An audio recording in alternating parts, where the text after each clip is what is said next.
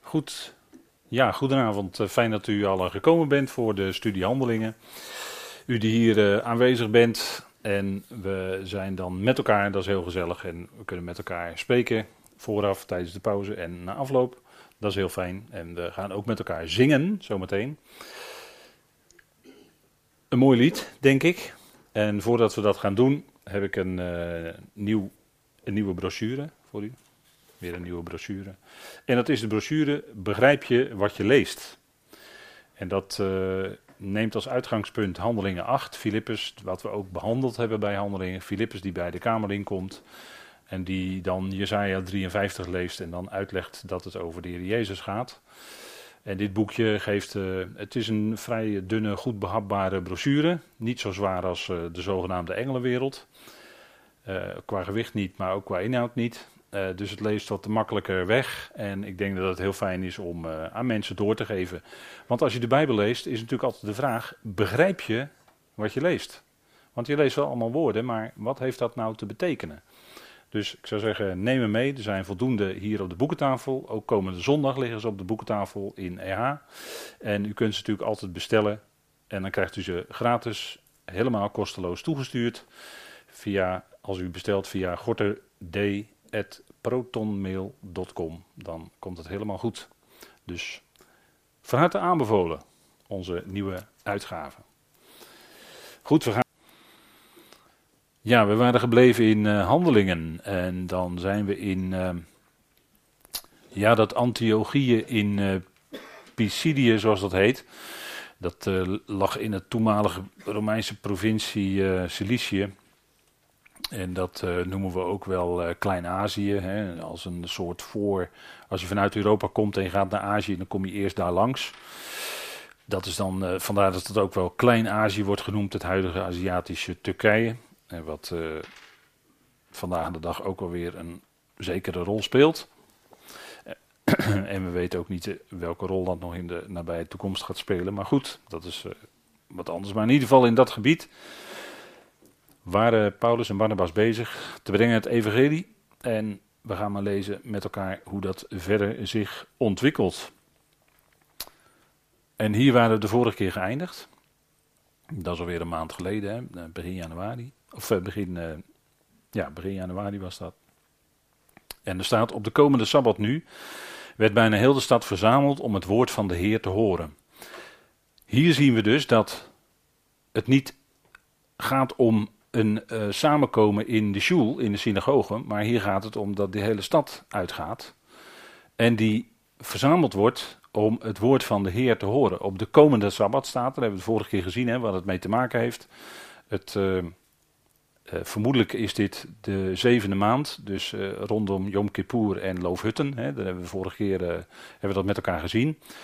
Hoe je dan die uitdrukkingen kan verklaren. De dag van de sabbatten, de tussensabbat en de komende sabbat. En vandaar hier staat de komende sabbat, dat is dan waarschijnlijk die een gewone weeksabbat die enige dagen viel na de vijftiende van die betreffende maand, hè, van de eerste maand. En dat, als ik het goed heb uit mijn hoofd, is dat Tisri. De hele stad werd verzameld om het woord van de Heer te horen. En we vinden die uitdrukking, het woord van de Heer en het woord van God, komen we steeds tegen in handelingen. En daar kom ik zo meteen nog even op terug. We hebben daar heel wat keren terug ook bij stilgestaan, maar ik wil dat nog eens opnieuw onder uw aandacht brengen, dat u begrijpt waarom die verschillende uitdrukkingen door Lucas, die tenslotte handelingen optekende, werd geschreven. En we zien hier een eh, heel kort, in kort bestek even wat er gebeurt. In de synagoge op de komende Sabbat. Paulus en Barnabas getuigenis, resultaten, verkondiging aan allen. Nou, we gaan maar kijken wat dat uh, is. Zij kwamen om het woord van de Heer te horen. En de Joden die werden vervuld met jaloersheid. En het woord van de Heer wordt verder hier niet de toespraak, zoals vlak daarvoor werd die toespraak van de apostel wel helemaal uh, opgeschreven. Althans, misschien een samenvatting, maar in ieder geval werd het stuk toespraak opgeschreven. En als hier gezegd wordt in vers 44, de hele stad liep uit om het woord van de Heer te horen, wordt dat verder niet uitgeduid wat, dat precies, wat Paulus daar precies zei. de inhoud ervan. Maar we kunnen ervan uitgaan in deze tijd dat hij de rechtvaardiging om niet, zoals we die ook in de Romeinenbrief vinden, verkondigde. En dat is natuurlijk een prediking waarvan hij zegt dat is los van de wet.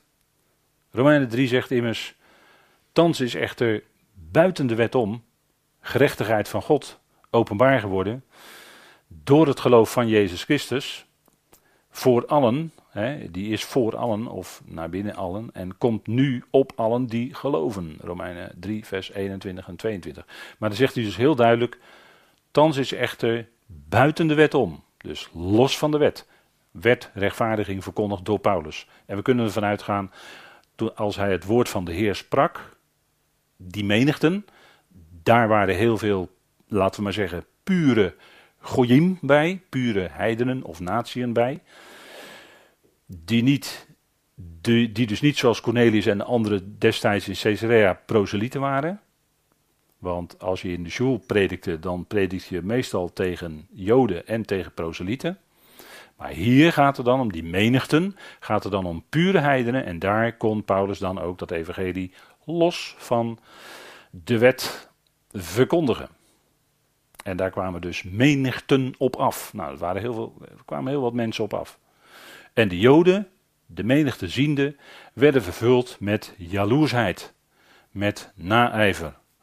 En jaloersheid, weten we later ook van de apostel Paulus in Galaten 5, is een werk van het vlees. Naijver heeft te maken met het vlees. Hè? En zij spraken lasterend tegen wat door Paulus gesproken werd. Spreuken 27 zegt daar iets over. Die zegt namelijk: woede is hard of hardvochtig en kwaadheid overweldigend. En wie kan stand houden tegen jaloersheid? Want er wordt natuurlijk nog wel meer gezegd in de schrift over jaloersheid. Maar als jaloersheid bij iemand de motor is, om het zo maar te zeggen, om dingen te doen, om dwars te zitten, om noem maar op, dan, kan, dan kunnen er maar weinig tegen stand houden, want dat is zo'n enorm vuur in een mens. Dat, dat, dat, uh, dat, dat verschroeit en dat gaat overal doorheen. Dat is heel, heel erg ernstig iets. Hè?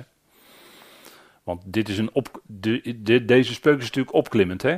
Woede is hardvochtig, kwaadheid overweldigend. En wie kan stand houden tegen jaloersheid? Als zeg maar overtreffende statement hier. Hè? En dat is natuurlijk een feit. Hè? Kijk, die Joden die waren jaloers. En dat is ook wat Paulus zegt in de Romeinen, in de Romeinenbrief, Romeinen 9 tot en met 11 met name. Dat het, het goede nieuws aangaande de Christus gezonden werd naar de natieën. En dat prikkelde de Joden tot jaloersheid.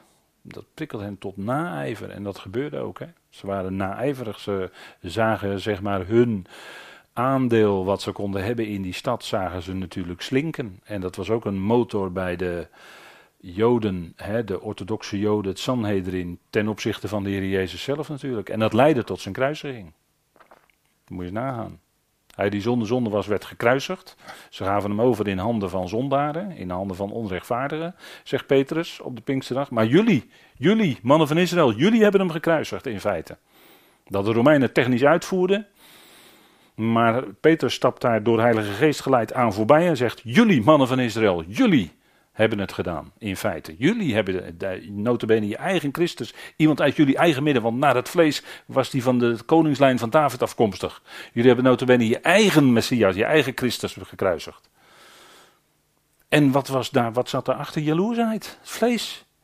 Ze zagen, hun, eh, ze zagen hun, hun, hun aanhang zeg maar slinken, want ze gingen luisteren naar iemand die nog, ja, ze hoorden het. Er was iemand, zo had er nog nooit iemand gesproken, met zoveel genade. En, en dat is hier dus ook aan de hand. En dat zien we keer op keer in handelingen. Dat uh, dit de drijfveer is van de Joden. Die, en, en dus altijd de religie. Het zijn, niet, het zijn niet de puurheiden. Tenzij ze opgestookt zijn door de Joden. Lasterpraatjes dus. Wat hier dus gebeurt.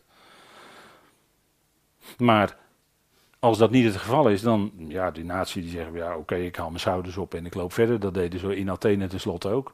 Maar religie, Als het gaat om Joodse mensen die uh, vol zijn met religie, dan gaan zij degene die uh, geloof predikt en waar het om geloof gaat vervolgen. Dat is altijd de lijn. Maar dat is al zo oud. De Joden. Ze werden vervuld met, hè, vervuld met jaloersheid staat er. Hè. Dus dat beheerste hun hele gedrag ten aanzien van datgene wat gehoord werd van, van degene die daar predikte. Waarom hij wel, of waarom zij wel die menigten kunnen trekken en wij niet. Ja, dat is vaak een uh, motief, hè. Dat is vaak een motief. En er is niet veel veranderd hoor in de afgelopen 2000 jaar. Kijk, een mens is een mens. En uh, die Joden waren toen jaloers. En als je 2000 jaar ervoor de mens had, die was, die was ook jaloers. Het is allemaal hetzelfde, het is allemaal vlees. Het is allemaal... En nu is het nog precies hetzelfde. In het christendom is het precies eender hoor. We kunnen natuurlijk wel over Israël spreken, maar we kunnen ook over het christendom spreken. Daar, daar is het precies eender, daar werkt het precies gelijk. Jaloersheid. Zou daar wel een boekje, nou ja, laat ik dat maar niet doen, een boekje over open kunnen doen. Maar laten we dat dan maar niet doen. Maar het, het gaat erom dat het allemaal hetzelfde werkt. Het is altijd hetzelfde werk. Als mensen, mensen hebben, laat ik maar heel algemeen zeggen, want zo werkt het natuurlijk in de politiek ook. Hè, maar u weet, het is allemaal gedoe. Maar als mensen bang zijn voor hun eigen positie, om iets te verliezen, of uh, ze zien dat anderen meer aanhang krijgen, of uh, daardoor wordt aan eigen stoelpoten gezaagd. Nou, dat is jaloersheid en dan krijg je allerlei acties. En dan proberen ze die ander weg te duwen. Die, uh, die zeg maar probeert een, een aandeel te veroveren of zo in hun ogen. Nou, dan is jaloersheid vaak het motief. En in onderlinge relaties van mensen natuurlijk ook. Hè, kan, dat ook zo, kan dat ook zo werken, helaas. En dat gebeurt. Gebeurt onder ongelovigen, gebeurt onder gelovigen. Allemaal mensen hoor. Allemaal mensen. En het is genade als je daarvan gered wordt. Laat dat duidelijk zijn, hè? tegen die donkere achtergrond van wat hier geschetst wordt. Als jij ervan gered wordt, van jaloersheid, nou wees blij, dank de Heer ervoor.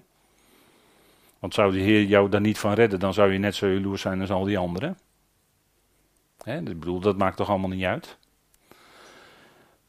Dus goed in de oortjes spreuken wijsheid hoor, wijsheid goed in de oren knopen. Dit.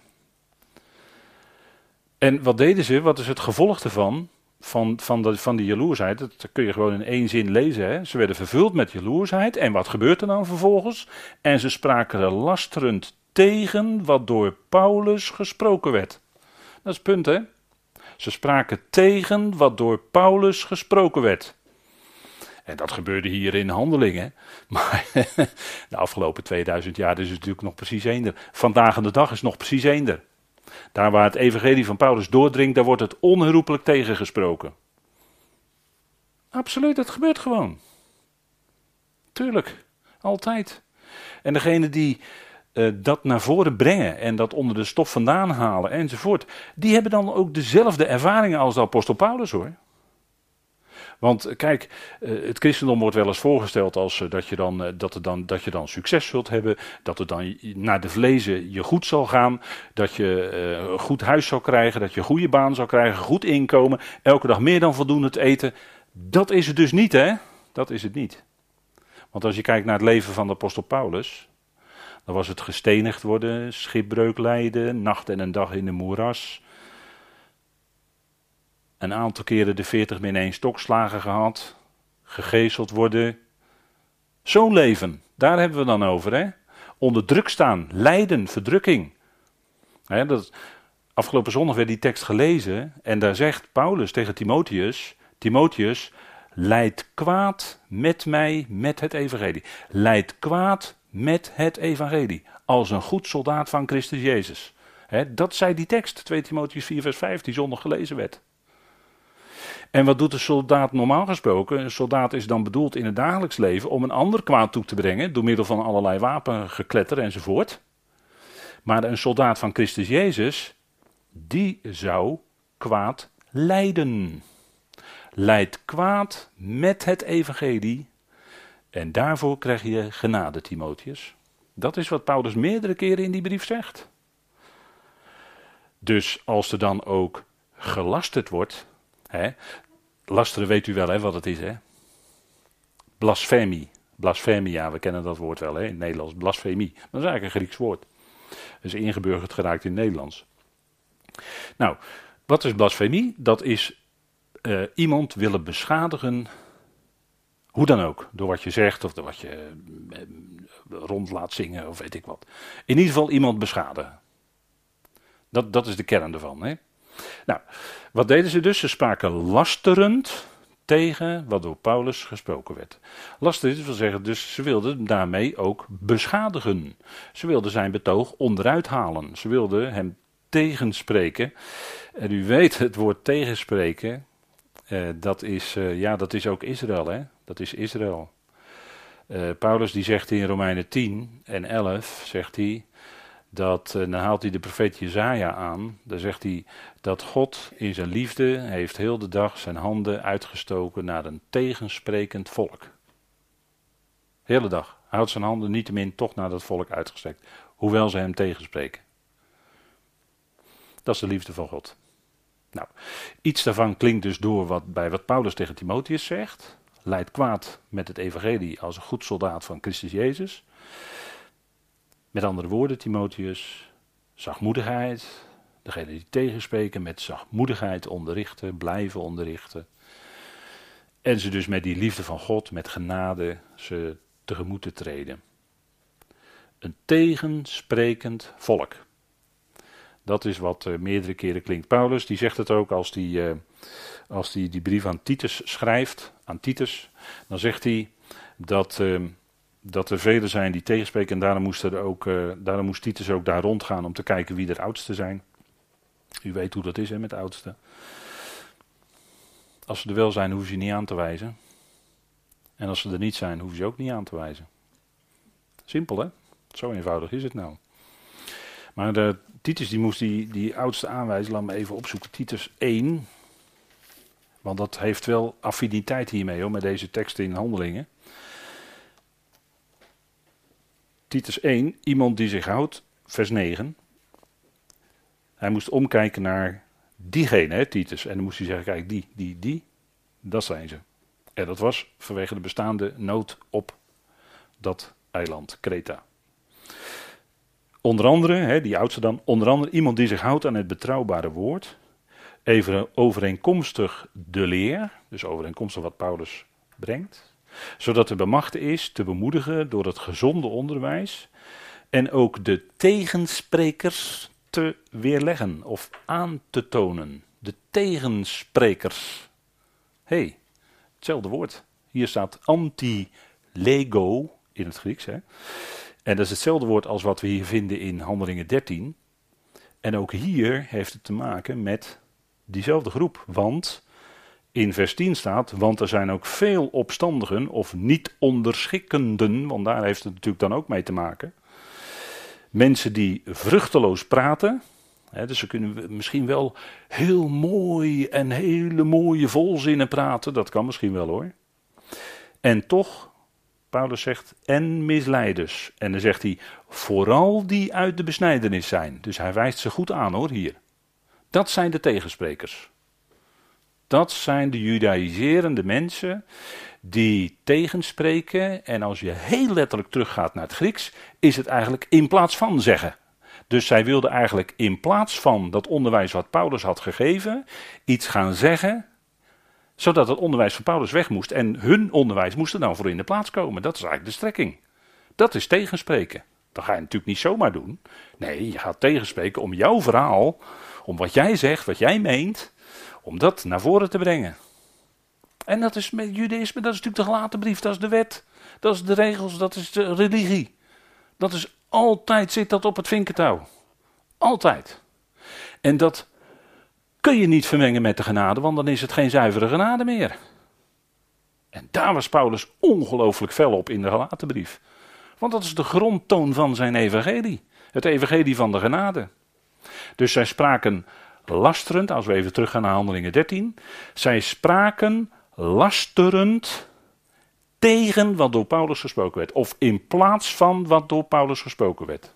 Dus moest gewoon een andere boodschap in de plaats komen.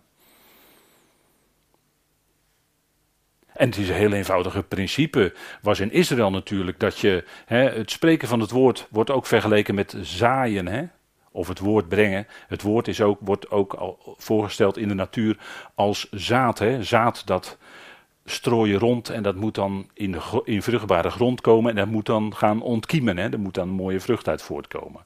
Nou, zo is het ook met het woord van God. Hè? En als u zegt van nou, waar haal je dat nou weer vandaan? Nou, ik zou, leest u Matthäus 13, eh, de gelijkenis van de zaaier. Leest u 1 Petrus 1, waarin hij het heeft over dat onvergankelijke blijvende woord van God enzovoort. Leest u het maar. De hele schrift is er vol van. En wat mocht Israël niet doen? Die mocht niet twee verschillende soorten zaad op dezelfde akker zaaien. kan je niet doen. Dat is vermenging. En dat is bij wet en genade is dat precies hetzelfde principe. Dat is gewoon, kun je gewoon uit de natuur leren. Als jij een stuk land hebt, dan moet je, er niet, uh, dan moet je daar niet uh, tulpen en irissen. Ik heb in de bloembollen ooit gewerkt. Maar dan moet je niet tulpen en irissen door elkaar uh, in de grond stoppen. Dat gaat mis. Dat zijn hele verschillende. Ja, dat zijn wel bolgewassen allebei. Maar dat gaat mis. Dat kan je niet doen. En je kan niet tweeërlei soorten zaad. Dat gaat, dat gaat niet. Dat gaat niet. Dus ze zouden leren uit al wat er geschreven staat. Want al wat geschreven is, is tot onze lering opgeschreven. Nou, we zouden dan ook leren wat God zelf in zijn woord aangeeft. Lessen uit de natuur. Geen tweeërlei zaad. En dat gebeurde in dat Galatische land. Want die Galatenbrief, dat is aan de Galaten. Ja, goed, wie dat dan zijn, dat is, uh, daar zijn allerlei mogelijkheden om dat uh, te onderzoeken natuurlijk, wie dat zijn. Maar in ieder geval is dat ook het gebied daar, laten we maar zeggen, Klein-Azië. Dus dat was toen al aan de hand, hè? heel duidelijk. Je ziet het hier, hè. En u weet het, hè, we moeten het nog hebben over voetbal, de, de, de bal of de man spelen. Dat, uh, dat voorbeeld kent u ook wel, hè. Als ze de bal niet kunnen pakken, dan gaan ze de man spelen. En dan wordt er getackeld of wordt op, flink, flink ingegleden op scheenbenen en zo. En enkels en noem maar op. U weet wel hoe het gaat in de voetballerij. Dus ja, dat gebeurt. Dat is, dat is nog niet veranderd hoor, sinds de dagen van, van de apostel Paulus. Dat is niet veranderd. Dat gebeurt hier. U ziet het. Vrijmoedig. En we gaan naar het volgende vers. Zeiden zowel Paulus als Barnabas: Het was noodzakelijk dat eerst tot jullie het woord van God gesproken werd. Kijk, dat vrijmoedig zijn, dat is wel, uh, dat is wel een mooi woord eigenlijk. Uh, als, je, als, je, als je teruggaat naar de kern van het woord, dan staat er eigenlijk uh, al gutsen. Hè, uh, en dan zegt u, nou gutsen, dat is, gutsen is veel, heel veel schenken en dan gaat het over dat rand van het glas heen water. Dat is gutsen, hè. En helemaal, maar dat heeft ook te maken met spreken. En het is wel mooi dat daar uh, het woord al of, uh, of ieder in zit. Dat wil zeggen dat je dus alles kunt spreken. En als dat belemmerd wordt, dan kun je niet meer vrijmoedig zijn. Als ik het even weer terugbreng naar vrijmoedigheid. Hè. Als dat belemmerd wordt, zoals bij Paulus ook steeds weer probeerde, hem het spreken te beletten, het spreken te belemmeren of er doorheen te gaan praten, dat soort dingen. Dan kon hij, uh, was er niet meer volle vrijmoedigheid om dat woord te kunnen brengen. En wat zit dan altijd dwars? Religie. Altijd. Altijd. Dat, is, dat heeft ook met dat vrijmoedig zijn te maken. En uh, vrijmoedigheid, daar, daar bidt Paulus voor in Efeze 6. Dat kunnen misschien heel even met elkaar opzoeken. Efeze 6. En het is goed dat we, dat we die dingen ook weten hè, uit Gods woord. Dat uh, ook voor uw gebed, hè, want u zegt misschien wel ja, bidden, bidden, waar moet ik dan voor bidden? Nou, gaan we maar eens lezen in Efeze 6 vers 18. Bij iedere gebed en iedere smeekbede biddend, bij iedere gelegenheid in de geest daartoe ook waakzaam zijnd, met alle vasthoudendheid en iedere smeekbede aangaande alle heiligen. Dus u kunt in ieder geval bidden voor alle heiligen. Daar kunt u voor bidden. Dat die geest van wijsheid en onthulling werkt in al die heiligen. Dat is een, bijbels gebed, hè, wat we ook in Efeze 1 hebben gezien. En dan zegt Paulus, ook voor mij. En nu leeft Paulus natuurlijk niet meer. Maar de boodschap die hij brengt natuurlijk wel. Dus u kunt wel bidden voor die boodschap. Dat die boodschap doorgaat. Dat is natuurlijk wel heel fijn om te doen. Dus ik zou zeggen, bidden, dat moet je, dat moet je doen. Opdat mij het woord gegeven wordt, bij het openen van mijn mond, in vrijmoedigheid, daar heb je het woord, hè, paresia, het geheimenis van het evangelie bekend te maken. Dat is de verzoening. Geheimenis van het evangelie. De geheimenissen kan ik misschien ook zeggen als ik het wat uitbreid. Maar hier gaat het strikt om het geheimenis van het evangelie. Verzoening, wederzijdse verzoening. Van het al, maar liefst. Dat is mijn wat hoor. Dat is groots, dat is alomvattend. En die boodschap, die wordt me geblokkeerd. Die is, en dat is altijd het religieuze hoek hè. Altijd. Probeert men vanuit de religieuze hoek die boodschap te tackelen, tegen te spreken, noem maar op. Nee, dat kan toch zo niet zijn, want die is veel erger zondaar dan ik. En dan weten we de namen wel. Die hoef ik allemaal niet te noemen, dat weet u zelf nog veel beter. U kunt makkelijk, makkelijk met vingertje wijzen. Maar dat hoeven we niet te doen. Want als je met vingertje wijst, wijzen de vier naar jezelf terug. En dan weten we wel hoe het zit, hè. Verzoening. Die boodschap. En daar bidt Paulus voor dat hem bij het openen van zijn mond in vrijmoedigheid dat bekendgemaakt kan worden. En, en dat is wat we ook vandaag kunnen bidden. Dat het evangelie van de apostel Paulus, dat dat bekendgemaakt mag worden. En ach, het is ten diepste helemaal niet zo belangrijk wie dat spreekt. Het gaat er veel meer om dat het gesproken wordt. Daar gaat het om. dat is het punt. We, gaan niet, we kijken niet naar. Dat willen mensen zijn zo snel geneigd om naar andere mensen te kijken. Ook, ook andere sprekers, weet ik veel. Maar het gaat erom dat die boodschap doorgaat. Daar gaat het om. Dat is helemaal niet belangrijk. In de eerste plaats wie of wat. Maar het gaat erom dat die boodschap zuiver klinkt en blijft klinken. En dat u daarvoor bidt. En waarvoor, Paulus zegt dan waarvoor ik gezand ben in een keten. Hè, over lijden gesproken, beperkingen verdrukkingen, waarvoor ik gezand ben in een keten, op dat ik daarin vrijmoedig zal zijn. Weer dat woord vrijmoedig, hè? Zoals ik gebonden ben te spreken. Hij moest dat evangelie ook brengen. Het lag hem op zijn hart. God had hem op, op, zijn, op, op hem gelegd om te spreken. En deed het ook. Overal waar hij kwam. Die boodschap, die moest eruit, hè? En dat is nog steeds. We leven nog steeds in de tijd van genade. Want wij zijn hier nog op aarde. Dus we leven nog in een tijd van genade. Dat is heel simpel, hè? het moment dat wij weg zijn, als we bij de Heer zijn, is de tijd van genade hier voorbij. Komt er een andere tijd, komt de tijd van het gericht, komt de dag van verontwaardiging. En dat is een, inleidend, hè, dat is al het begin eigenlijk van de dag van de Heer. En dan loopt nog heel even de dag van de mens, loopt nog heel even door. Hè, dan mag die wetteloze nog heel even op het toneel komen. En dan komt de Heer en die spreekt een woord. Hè. Het zwaard gaat uit van zijn mond, dat is ook een woord, wordt vergeleken met zwaard. En daarmee schakelt hij die wetteloze dan uit. Dan is het afgelopen. Tot het moment van de bezuin geldt het evangelie van de genade zoals Paulus dat bracht. En daarna geldt een ander evangelie, geldt het evangelie van de besnijdenis. Wat Petrus en de twaalf verkondigden. Dat, dat geldt dan weer. Evenredig van het koninkrijk. Met voorwaarden. Volharden tot het einde. Dit evangelie van het koninkrijk zal aan alle volken gepredikt worden. En degene die volhardt tot het einde, zegt de Heer Jezus in Matthäus 24, die zullen gered worden. Met andere woorden, die zullen het koninkrijk ingaan. Die zullen eonisch leven hebben. In het koninkrijk op aarde. Die op aarde, hè? wij boven.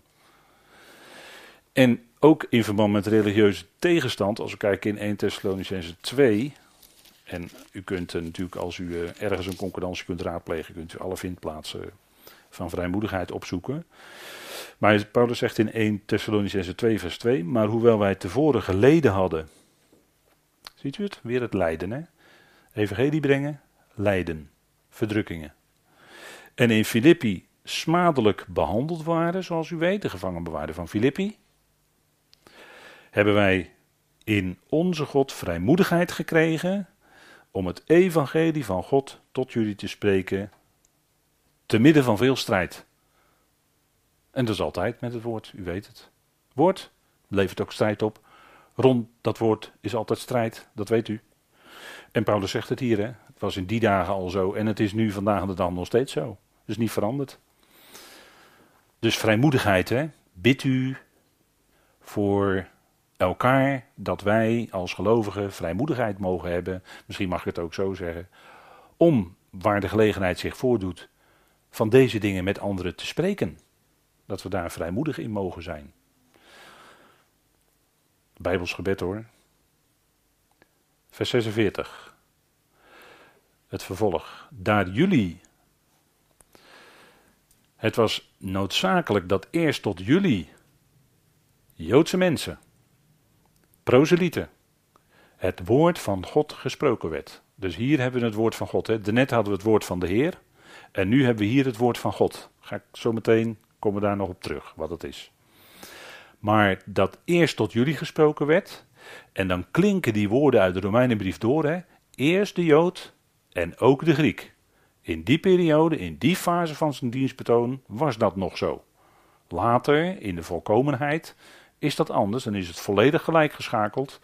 Is er geen, wordt er geen geestelijk gezien, is er geen verschil meer tussen gelovigen uit Israël en gelovigen uit de natie. Dan zijn alle één in Christus Jezus. Over eenheid gesproken. Eén in Christus Jezus, allemaal, eenheid van de geest. Geen onderscheid naar het vlees, dat telt dan niet meer. Telt niet meer sinds het kruis, in feite al. Hè? Maar hier is het nog dat eerst tot jullie het woord van God gesproken werd. Waarom is dat? Omdat tenslotte allereerst aan Israël dat woord van God gegeven werd. Wat is het voordeel van de Jood en wat is het nut van de besnijdenis? Nou, zegt Paulus, vele, vele manieren, vele dingen kun je invullen. Maar allereerst dat aan hen de woorden van God zijn toevertrouwd. Dat is het eerste, zegt hij in Romeinen 3. Hè? Eerste en belangrijkste is licht. Licht. Woord van God is licht. Brengt licht in je leven, brengt licht in je hart. heb je nodig. Dat jullie het echter van jullie afstoten. En jullie zelf van oordeel zijn het Ionische leven niet waardig te zijn. Zie, wij wenden ons tot de natieën. En dit is een belangrijk punt, hè, dat dit ook openlijk wordt geproclameerd hier. Zie, wij wenden ons tot de natieën. Rechtstreeks hè, zou ik dan willen zeggen. Zonder nog, hè, op dat moment, zonder dat Israël daartussen. Dat was altijd de lijn geweest. Via Israël ging het woord van de Heer naar de natie uit. Maar hier is het rechtstreeks. En dan kunt u zeggen, ja, door de Jood Paulus, zeker, zeker was uit de stam van Benjamin. Maar toch, hè, buiten het volk als geheel om, ging nu het evangelie dat Paulus mocht verkondigen, rechtvaardiging om niet op dit moment in zijn genade, door de vrijkoping in Christus Jezus, volledig gebaseerd op zijn geloof, volledig gebaseerd op zijn offer. En dat was uniek in die tijd. En dat klonk. dat afstoten heeft te maken met Gods woord. Jullie stoten dat woord van God van je af. En dat doen, kunnen mensen ook doen. Die kunnen dat horen. En dat is bij het woord van God altijd zo. Uh, dat is natuurlijk wel zo. Het woord van God komt tot iemand. En dan moet er altijd iets gebeuren. Dus het is nooit vrijblijvend. Of iemand wijst het af en stoot het van zich. Of legt het naast zich neer, net hoe je het zeggen wil. Of ga denken: hé, hey, hey, wat hoor ik nu? Ik hoor wat anders dan wat ik altijd gehoord heb. Ik wil meer hiervan horen. En dat is dan God die natuurlijk in een mens werkt. Natuurlijk, dat is door de geest van God. Maar als we praten over dat woord van kom bij de mensen. En dus ook als je, als je zelf als gelovige Bijbelstudie doet hoor. Dan, dan is dat natuurlijk een doorgaand proces. Dan komt dat woord tot je. Ja, en dan is het altijd van ja, dat, dat, dat aspect laat je dat naast je neerleggen. Of, en dat is dan God die werkt natuurlijk. God werkt door dat woord. En dat woord is ook, ik gebruikte net het woord zwaard. Hè? Maar het woord is natuurlijk scherper dan een tweesnijdend scherp zwaard, zegt de Hebreeënbrief. Dus dat snijdt aan twee kanten. Het scheidt van één ziel en geest. Dus het maakt onderscheid in je tussen wat geestelijk is en wat van de ziel is. En dat ga je naarmate je groeit in je geloof steeds meer zien. En dan neem je misschien wel afscheid steeds meer van het zielse. En wil je steeds meer dat geestelijke. En dat is, dat is een heel proces hoor. En daar kunnen gelovigen best natuurlijk moeite mee hebben. Daar hebben wij moeite mee als mens. Want we zijn ziel tenslotte. Hè. Mens is een ziel. Afstoten. Daar jullie het echte van jullie afstoten. En jullie zelf, eh, soms denk je wel eens van iemand wil het niet aannemen. Of ja, hoe je dat in menselijke woorden dan zegt. Hè?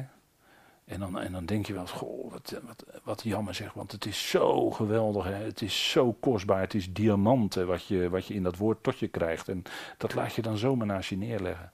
En dat, dat, leg, dat stoot je dan zomaar van je af. Denk je wel eens hè, bij mensen, ja. Maar ja, uiteindelijk weten we dat er één is die het allemaal bepaalt. Die grote God, die alles in zijn hand heeft. En, en ja, bij, bij hem loopt nooit wat fout. Hè? Bij God gaat er nooit wat fout. En, en wij vinden dat moeilijk, want wij kijken daar tegenaan. Maar ja, hier stoten ze het af en dat lees je keer op keer in handelingen. En heel wat keren hoor, dat gaan we ook nog zien. Heel wat keren dat ze het afwezen. Ze stoten het van zich af, dat woord.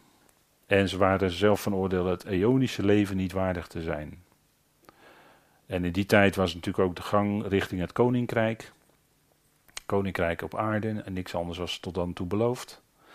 En ja, dan zouden ze geen deel hebben aan het aardse koninkrijk. want ze, ze, ze vielen terug. Ze, ze, dat zegt de Hebreeën schrijver ook. Hè. Dan is het onmogelijk voor die weggevallenen om die opnieuw te verlichten tot bekering. En eh, dat zou als het ware betekenen dat ze opnieuw de zoon van God kruisen, Hebreeën 6. Maar dat, dat is de lijn voor Israël. Hè. Dat is de Israëlitische gelovigen die op weg stonden naar het, de koninkrijksgemeente, zeggen we dan.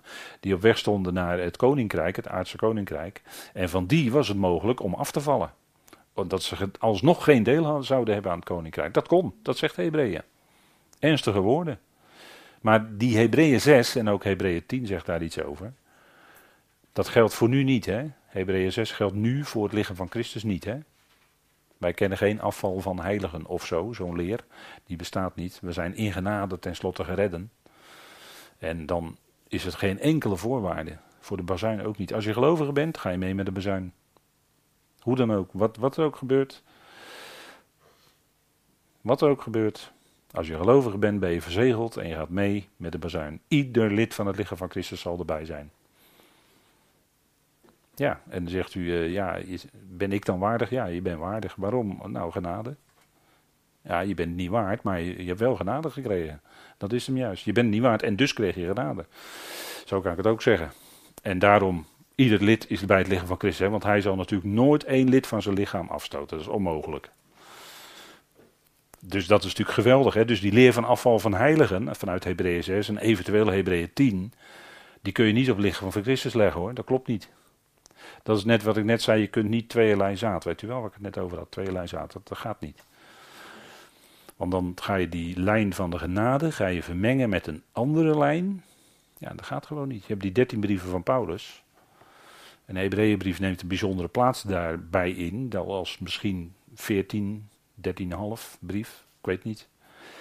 Maar in ieder geval die 13 brieven van Paulus, daar gaat het om. Daar klinkt genade als grondtoon. Geen werken vereist. Dus je hoeft niet je best doen om de eindstreep te halen als je gelovige bent. Ik zeg het natuurlijk weer helemaal verkeerd, hè.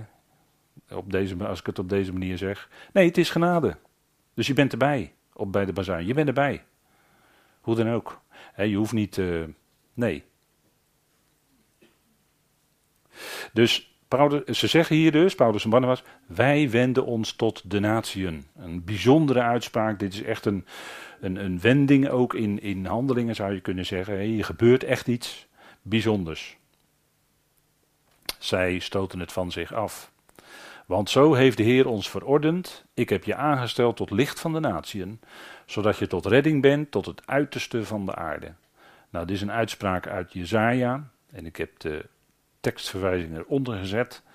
Jezaja 42, vers 1 en vers 6, met name vers 6 dan. En in 49 vers 6 klinken dezelfde bewoordingen. Ik heb je aangesteld tot licht van de natieën. Dat was Israël. En ze weten het. De rabbijn van het Tempelinstituut, die kun je opzoeken op de website. En dan kun je hem horen. En, dat is, en die serie die hij daar heeft, wordt genoemd Light of the Nations, licht voor de Ik weet niet hoe die rabbijn heet, maar... En dan denk ik van ja, je doet wel wat je moet doen naar de schrift. En wat je, wat je weet dat je bent, licht voor de natie, zo ben je bedoeld. Maar in de komende duizend jaar en daarna zal dat ook zo zijn. Hè? En u ziet hier de, de symbolen daarvan. De menorah onder, dat is de menorah, de, de koperen menorah bij de Knesset. Dat is, een, dat is een joekel hoor, als je erbij staat, dat is een joekel. daar is uh, lang aan gewerkt door een uh, Joodse man. En uh, daar is flink wat geld voor gedoneerd door diverse rijke Joodse mensen. Hè, bijvoorbeeld een daarvan is de een Rothschild, die heeft er ook aan gedoneerd. Een baron de Rothschild. Maar ook anderen hebben daaraan gedoneerd. Hè, dus die, uh, is heel mooi stilistisch opgebouwd. allemaal reliefs zitten erin en allemaal voorstellingen. Dus het is een heel groot kunstwerk hoor. En u kunt daar uitgebreid natuurlijk info op allerlei websites over terugvinden. Maar de menorah is natuurlijk symbool van het licht. Symbool van het licht. En u ziet daar uh, bovenaan die gouden menorah. En die heeft in de straten van Jeruzalem gestaan. En dat is me een. Oh, dat is iets geweldigs hoor.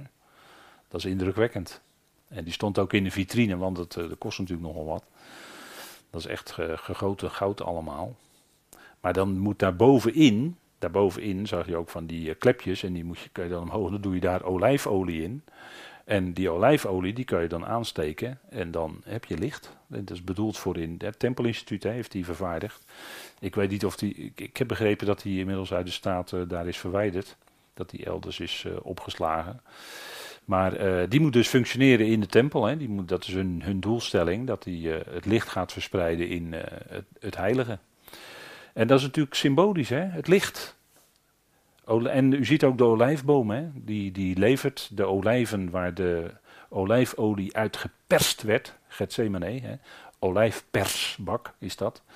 En dat zorgt natuurlijk voor licht. En dan ziet u dat, uh, dat is natuurlijk een prachtige symboliek. Hè? Dat licht, dat, dat, hè, als ik het heb over Gethsemane, dat licht, olijfpersbak, dat licht kon dus alleen maar ontstaan doordat er enorme druk werd uitgeoefend op die olijven, zodat die olijfolie eruit kwam. Dus die schil die moest kapot. Dus die olijf moest eerst enorm lijden, zo kan ik het ook zeggen, om dus die olie voor te brengen. En dat is natuurlijk een prachtig voorbeeld van de Messias zelf, de Heer Jezus Christus, die zelf enorm heeft moeten lijden om wel dat licht te kunnen geven aan iedereen uiteindelijk. Hè? En hij zei ook van zichzelf, ik ben het licht van de wereld. Over olijfolie gesproken. Hij is in feite de vervulling van het beeld van die olijfolie. Maar dat is, dat is symboliek, dat is Israël. De olijfboom in Romeinen 11 is ook Israël als volk. En die takken enzovoort, dat heeft allemaal te maken met het verspreiden van licht en die lichtdragersfunctie, want daar heeft Paulus het over in Romeinen 11. Die lichtdragersfunctie, die is tijdelijk verschoven het accent daarvan is tijdelijk verschoven van Israël naar de natie. De laten we maar zo zeggen, ook het Nieuwe Testament, die hadden heel de Bijbel. En te midden van natieën was dat licht van Gods woord. En we leven nu in de tijd dat die lichtdragersfunctie weer verschuift van de natieën. Want wat zien wij in de oud, van oudsher christelijke volkeren? Ongeloof, Ongeloof, Gods woord aanvaarden niet meer. Gods woord wordt uh, niet alleen ter discussie gesteld, het wordt gewoon waardeloos geacht, wordt in de hoek. En men zegt dan, uh, geloven is niet meer van deze tijd. En dat soort uh, dingen worden allemaal geroepen. We hebben nu een nieuwe, nieuwe religie, dat is de wetenschap. Dat is de nieuwe religie. Als de wetenschappers het zeggen, dan is het waar. En oh wee als je dat iets durft te betwijfelen. Maar was wetenschap oorspronkelijk niet altijd het stellen van vragen? En tegenwoordig mag je zoveel vragen niet meer stellen. Maar juist in de wetenschap kom je verder door vragen te blijven stellen. En daar waar je die niet meer mag stellen, moet je inderdaad een lampje aangaan, licht, een lampje aangaan. Wat is hier aan de hand als je geen vragen meer mag stellen? Wij leven bij het licht van Gods woord. En dat is denk ik waar het om gaat. En dat die olijfboom, die is, is dat is Israël. En die lichtdagersfunctie gaat dus nu terug van de natieën, ongeloof. In de plaats daarvan kwam, komt wetenschap. Hè. Wetenschap levert ongeloof, hè, levert vaak ongeloof in de Bijbel op. Laat ik het nog net even nuanceren. En daardoor gaat die, we zien dus dat die lichtdragersfunctie, sinds de verlichting, hè, sinds de verlichting, gaat die lichtdragersfunctie terug naar Israël. En Israël zal dan in de komende duizend jaar weer het volk zijn waarvan het woord van de Heer uitgaat naar de natieën en de onderwijzing gaat uit van Sion. Dat is natuurlijk geweldig, hè? Kijk, en als je wil weten hoe het zit, en ook wetenschappelijk gezien, moet je toch de Bijbel, moet je eigenlijk a priori uitgaan van de Bijbel. En alle wetenschap zou daaraan ondergeschikt zijn. Aan de Bijbel. Ja, aan Gods woord. Ja, dan kom je verder ook in de wetenschap. Dat is, dat is Gods woord hoor. Ik bedoel, dat, dat Gods woord is veel, veel ouder dan, de, alle wetenschap die je maar bij elkaar kunt optellen. En God weet hoe het zit. Hij heeft toch een boomblad gemaakt, heb je wel eens bestudeerd? Of een uh, sneeuwvlok, ijskristal, DNA, boom, grote bomen. Hoe is het mogelijk, hè? Dat uit een klein zaadje een hele grote boom tevoorschijn kan komen. Uh, wie heeft dat ontworpen? God. En al die sterren, maan, aarde, houdt elkaar allemaal in stand. Wie heeft dat ontworpen en wie houdt het in stand? God. En dan, dus als je die dingen weet, maar het gaat natuurlijk, wij nemen dan een geloofstandpunt in natuurlijk. Als je die dingen weet, als je die dingen gelooft, dan ga je sowieso zeggen dat alle wetenschap daaraan ondergeschikt moet zijn. Moet. Dat doe je niet, ja, dan raak je op een dwaalspoor. Dan raak je in de mist van menselijke filosofie en menselijke gedachten. En dan raak je gewoon de weg kwijt. Het antwoord op alle filosofie is toch Christus? Colossense hebben we met elkaar behandeld, hè? Colossense 2. Uitdrukkelijk. Geen filosofie, Christus. Geen religie, Christus. Dat is het antwoord. Hij is het antwoord. Hij is het licht van de wereld. Hij is het woord dat vlees geworden werd. Dat vlees geworden is.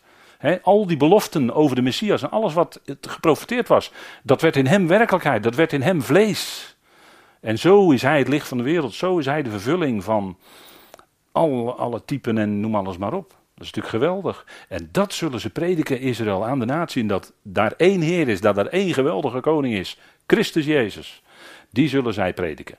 Nou, dat is natuurlijk geweldig. Als Israël dat gaat doen in de komende tijd, dan zullen ze die lichtdragersfunctie van de olijf, hè, van de olijfboom, van de olijfolie, want daar, daar is vooral olijfolie geschikt voor,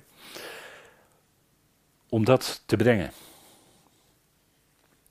Geweldig, hè?